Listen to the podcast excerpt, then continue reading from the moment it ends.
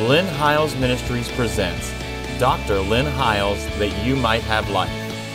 And here's your host, Dr. Lynn Hiles.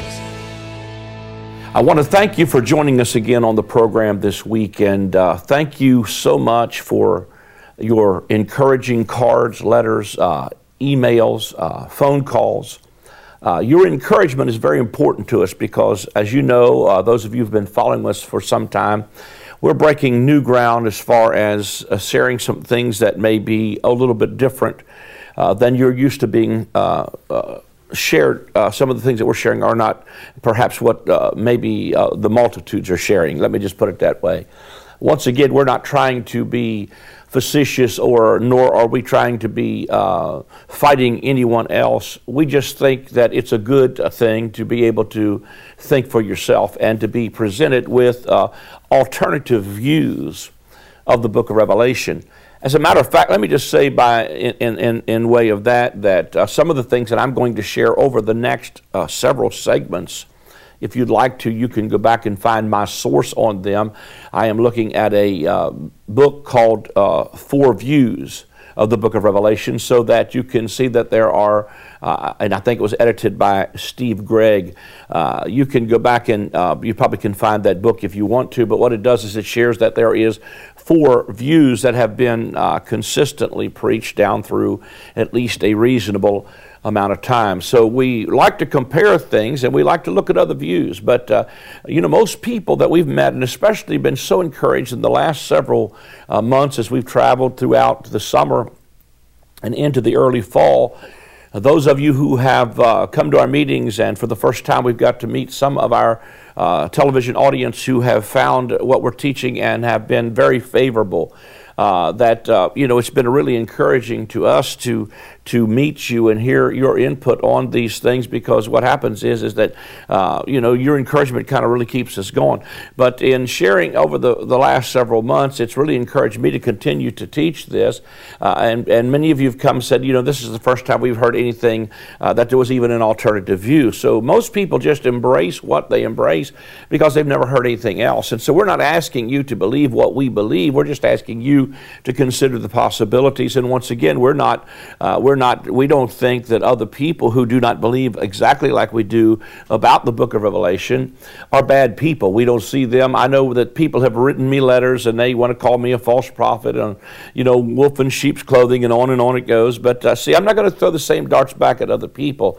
Uh, I, I believe that all of us teach what we believe because we heard either somebody else teach it or that's what our research concluded. So uh, you know, you're, you're, you're free to, to look at those things. I, I wouldn't want to stop you from, matter of fact, I would want you to compare it.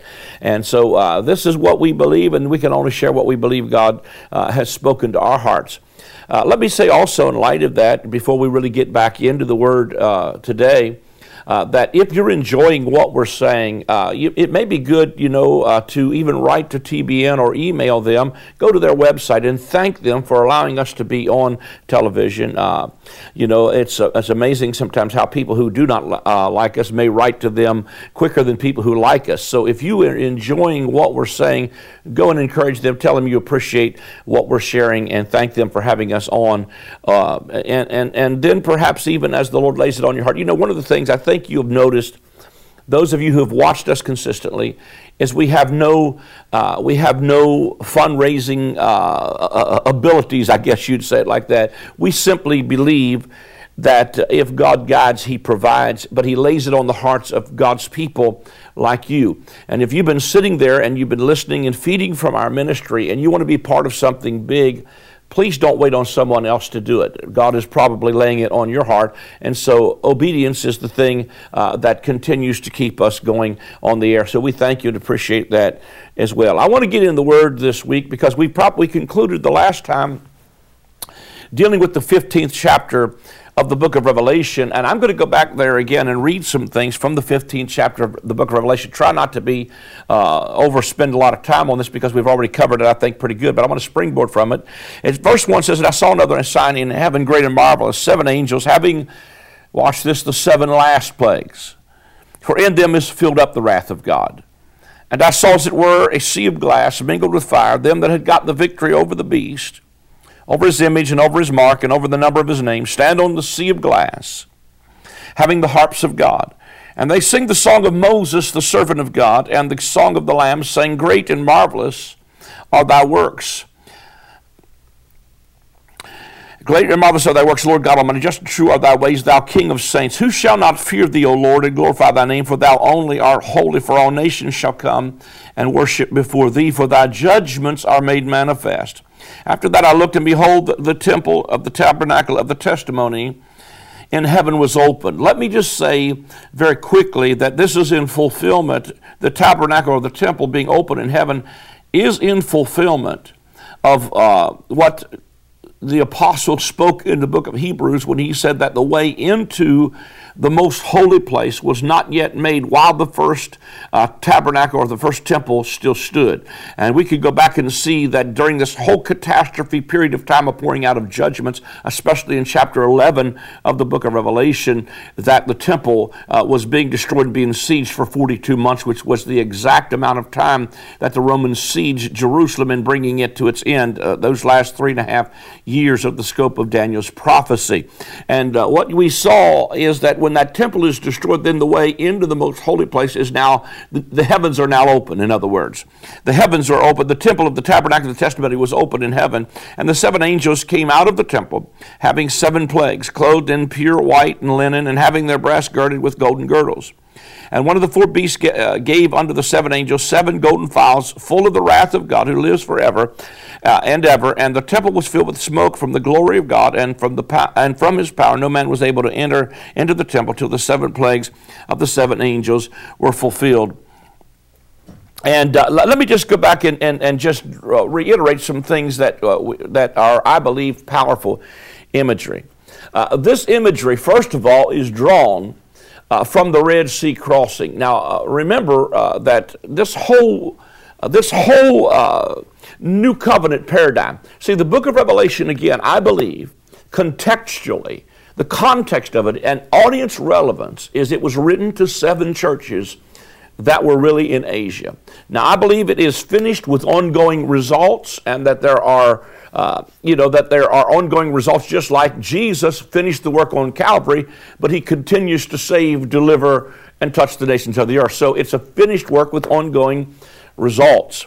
One of the paradigms that we, we shared with you, I think, in the last one of the last few segments is when they came up uh, out of this. Uh, uh, uh when the, the, imagery that's drawn was he saw like it were blood to a horse's bridle, and then in the 15th chapter you see them as they begin to declare. Uh, uh, they begin to sing. first of all, verse three says they sing the song of Moses, the servant of God and the song of the Lamb, saying, Great and marvelous are thy works. Now, they had just come up out of a sea of glass, mingled with fire. They had just gotten the victory over the beast, the number of his name, and uh, over his mark. Uh, uh we already shared with you in the 14th chapter how these are they that had their father's name on their foreheads. They had the opposite of the mark of the beast. They had the seal of the living God on their foreheads. They were the first fruits. They were the redeemed of the Lord and uh, uh from among all nations, kindreds, and tongues, according to uh, the 14th chapter of the book of Revelation. But when they came up out of this, we saw in the latter part of chapter 14 that uh, there appeared to be what seemed like blood to a horse's bridle. The imagery that's drawn from that is of the Red Sea crossing. And see, one of the things that I want you to see is that they sang the song of Moses in chapter 15 of the book of Revelation, and the song of Moses and the song of the Lamb was the song of Moses was the song that they sang when they came up out of the Red Sea and they had just been delivered uh, from uh, Pharaoh and all of his horses and chariots and they are now standing on the other side of the Red Sea. And if you would have looked back if you could just picture uh, the horses and the chariots of Pharaoh advancing towards the people of God and then God closing the waters about them or around them and uh, swallowing up uh, their perpetual enemies. See the same water water that delivered them was the same water that destroyed their enemies. So there's a twofold thing happening even in the day of the Lord. It is a day of darkness and day of gloominess and a day of clouds, but it's also like the morning spread on the mountains. It is the great and the terrible day. For the believer, it's a great day. For the unbeliever, it was a terrible day. It was God's judgment upon uh, the armies that were, uh, you know, trying to restrain and withhold Israel from coming into their promised land. In the new covenant, Hebrews, the fourth chapter, the promised land is not just a piece of real estate, it is rest in the finished work of Jesus Christ. If you go back and read Hebrews 4, it makes it very clear that uh, the promised land is no longer just a piece of real estate, but it is rest in the finished work of Jesus Christ. And so uh, uh, it's talking about the whole book of Hebrews is about crossing over. The word itself, Hebrews, comes from a root word which means to cross over. But this time they were crossing over not out of a physical bondage, but out of a spiritual bondage and uh, into a spiritual promised land, if you will. Um, to me, that's just that's just incredible. And, and even the writer uh, of the book of Corinthians, the Apostle Paul, said that everything that happened to them under Moses happened to them as an example for us upon whom the end of the age had come. Now, Paul wasn't talking to us at the end of this age, he was talking to them at the end of that age. So they were crossing over out of an old covenant age and into a new covenant age. That's what the book of Revelation is really about. It's about coming to the end of an old covenant and coming into a new covenant paradigm. And so uh, this Red Sea crossing is a powerful picture because when they come out, out of the Red Sea again, it was as if you look back and you saw the horse horses of Pharaoh crossing the Red Sea, it would look like blood to a horse's bridle. And the imagery that's being drawn from here again is an Exodus uh, imagery. He, so, uh, you know, uh, uh, uh, God has, God is saying again to his people here in Revelation, there's a deliverance from bondage. One of the things I pointed out, I think very strongly, but I, I really don't mind reiterating because I think we need to grasp these things. Revelation 11, verse 8, the writer of Revelation says, uh, that their dead bodies shall lie in the street of the city which is spiritually called Sodom and Egypt, where also our Lord was crucified. Well, our Lord was not crucified in Sodom or Egypt, but the Spirit makes a direct connection when it says he was crucified in the city which is spiritually called Sodom and Egypt.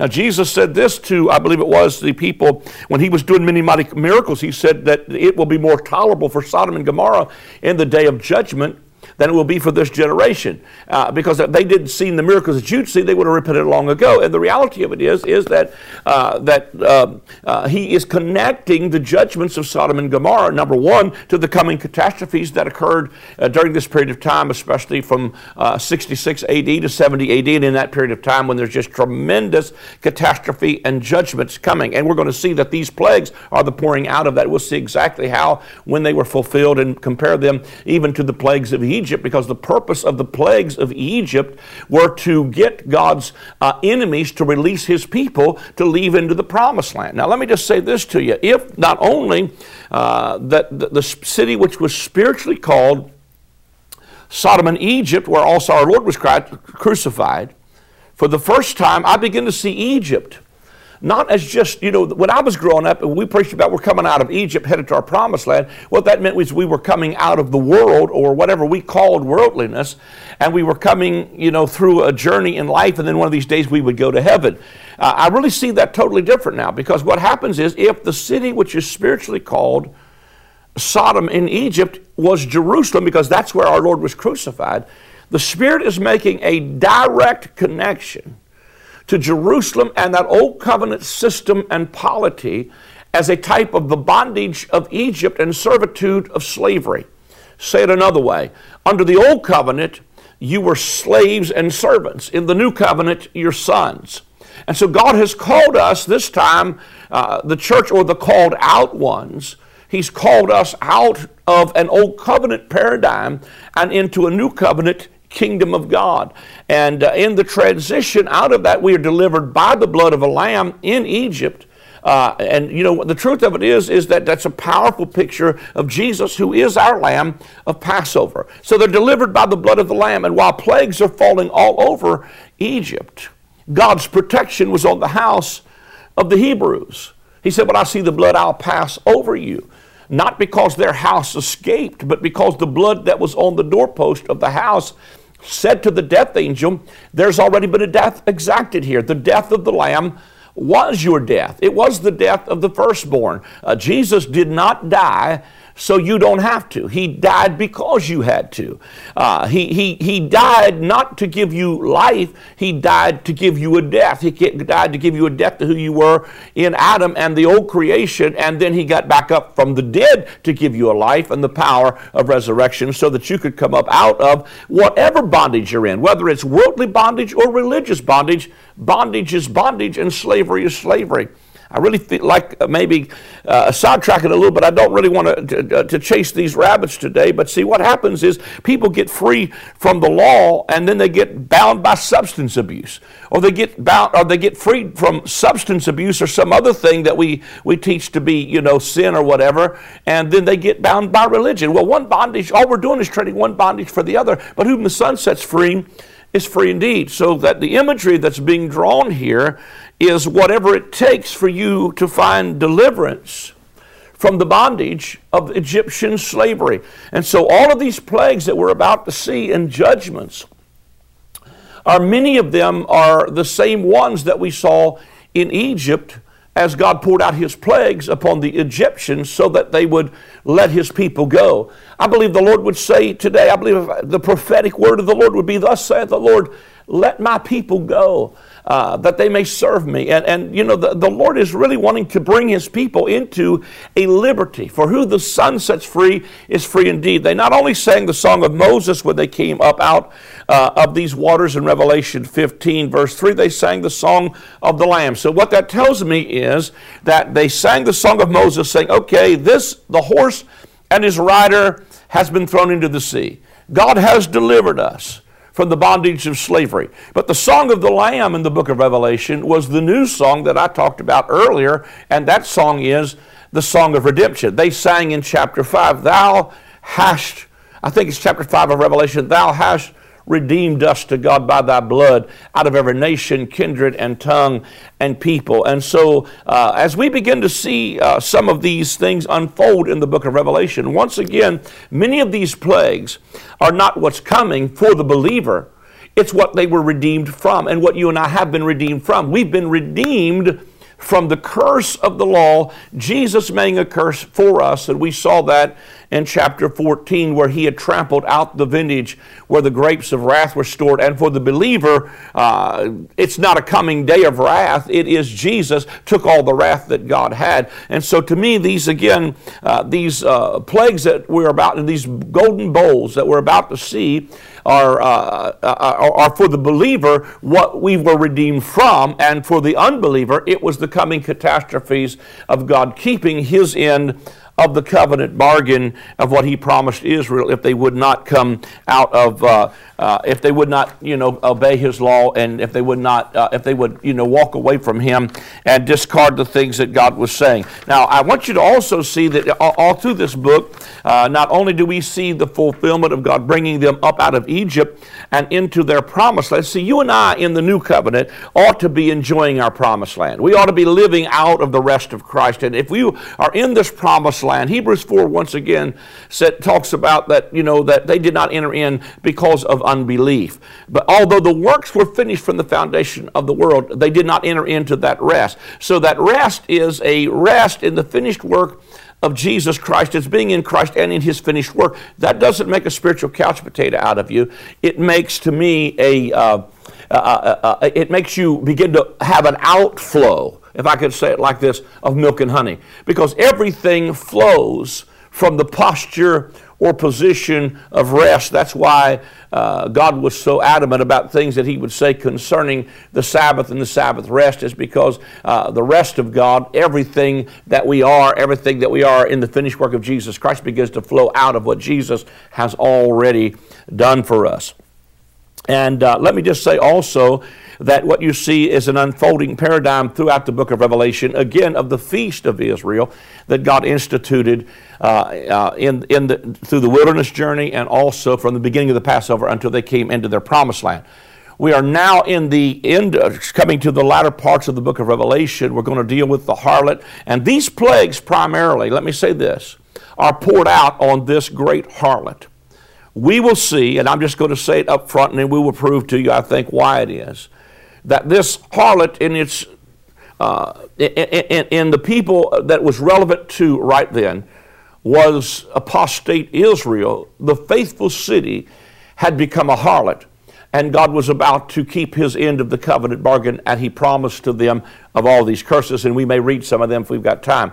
Uh, but the, the, the, one I, the thing I want to get to before this segment is over is to share with you how that, again, the book of Revelation continues to unfold and it continues to uh, uh, reiterate the whole Feast of Israel paradigm. We see a slain lamb in the beginning of the book of Revelation, which is the, the, the, the icon if you will, of the feast of Passover.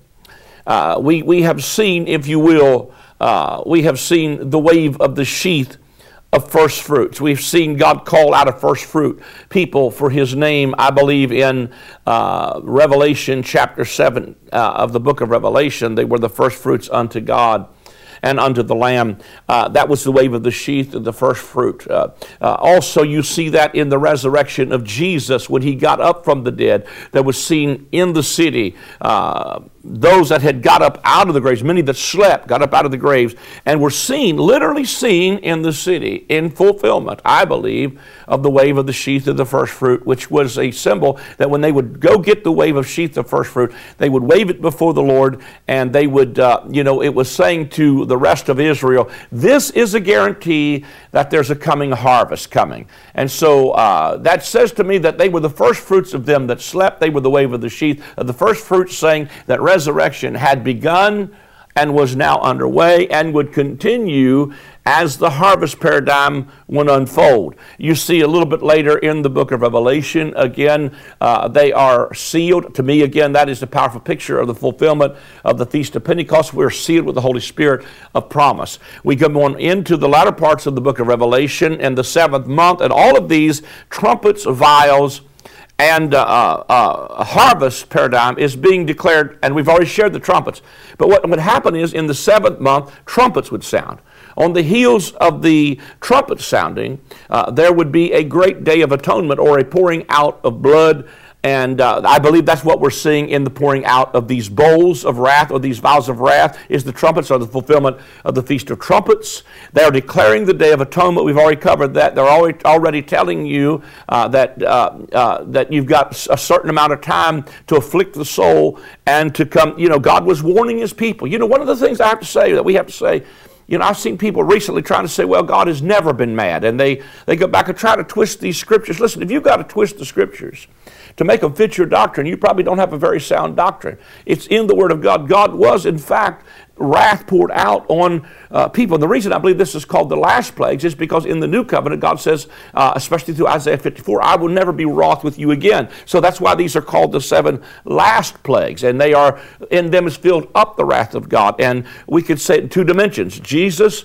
received, God poured out all his wrath on him. In Romans 5, we're not just saved from sin, we're saved from wrath. We've been redeemed from the curse of the law, Jesus being made a curse for us. But to those who did not receive their Messiah, for those who rejected this redemption, then cursing came upon them. I hope you can see all of that. But these are the fulfillment of the vials of wrath that are being poured out. And then as you get into the latter part of the book of Revelation, you move beyond the Day of Atonement. Uh, and again, both these days are both great and terrible. For the believer, it's wonderful. For the ones who did not afflict their soul, it's not a good day. But the latter part of the book of Revelation ends with the Feast of Tabernacles. And one of the things that we're seeing here in the 15th chapter, especially, is the gathering of the grapes of the vine of the earth, and the grapes were harvested during the Feast of Tabernacles or during this time of great ingathering. And so the end of this book of Revelation is the ingathering, or if you will, it is the, the fulfillment of the Feast of Gathering, or the Feast of Ingathering, the Feast of Harvest, the Feast of Tabernacles, the Feast of Booths, where at the end of the wilderness journey, listen, after 40 years of transition, they came to the end of that and came into their promised land, and God said, Now I want you as a memorial to come out and build booths or tabernacles to commemorate how the Lord brought you up out of Egypt. I don't think it's an accident that when you get in the book of Revelation and the latter part of it, after you get past the trumpets, which is the Feast of Trumpets, you get past the bowls of blood, which is the great day of atonement. Then you come to the end of the book of Revelation. He says, Behold, the tabernacle of God is with men. It is the fulfillment of the Feast of Tabernacles. And then there's a great declaration that flows as God begins to give this great invitation from this city of God and from this, uh, uh, the bride, the lamb's wife, the Spirit and the bride say, Come. And there's an invitation for an incredible harvest. And, I, and it's not to me, harvest is not a one time shot, it is an ongoing thing.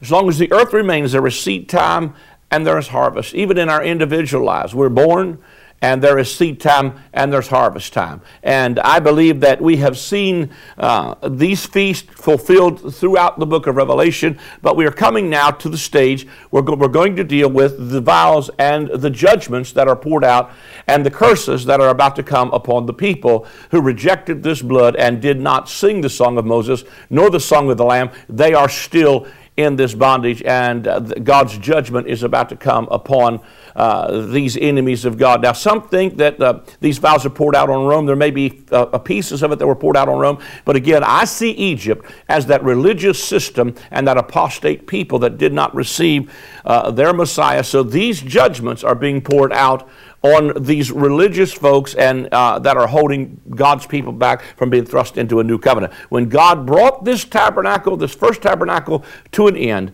uh, and that was finally moved off the place, the covenant with death had been disannulled, and the agreement with hell had been broken. Now the overflowing scourge was coming, and God was saying, "Come out of her, my people, and be separate." We're about to run out of time. I want to thank you again for joining us today on the program. If you've enjoyed it and you appreciate what we're doing.